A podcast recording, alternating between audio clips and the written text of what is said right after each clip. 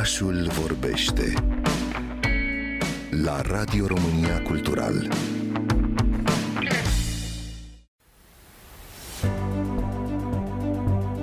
Servus, bun găsit la Hacking Work, rubrica de la radio. Eu sunt Doru Șupeală. Avem idei bune pentru oamenii harnici ca să mergem la serviciu, nu la scârbiciu. Știm deja foarte bine că 44% dintre tinerii absolvenți din România sunt analfabeți funcțional. Este rezultatul din 2018 al testelor PISA, care plasează țara noastră pe locul 47 din cele 79 de țări incluse în cercetare.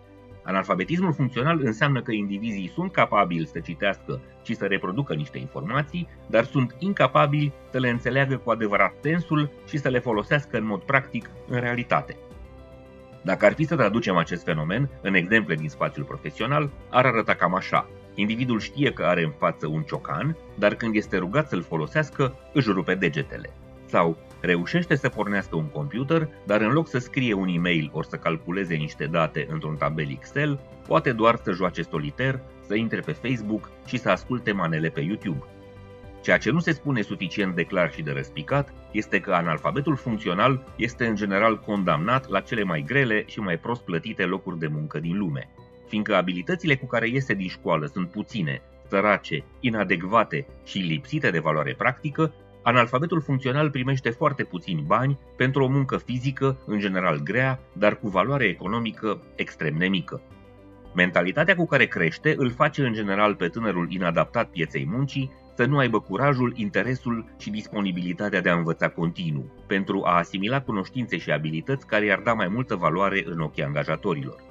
Să nu mai vorbim de lipsa accesului real la programe de calificare și recalificare, de absența oricăror programe cu adevărat utile de reconversie oferite de statul român și de lipsa resurselor materiale ale familiilor, care nu pot susține perioade și programe de învățare.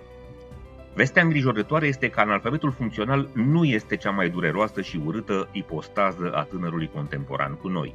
Vom vedea foarte curând că urmașul analfabetului funcțional este analfabetul digital, care are și mai puține șanse în profesie și în viață. Un raport recent al UNICEF spune că 60% dintre tinerii planetei nu vor avea competențele cerute de piața muncii în anul 2030. Și dacă acesta este procentul la nivel global, putem să estimăm că la noi ar putea fi chiar mai mare.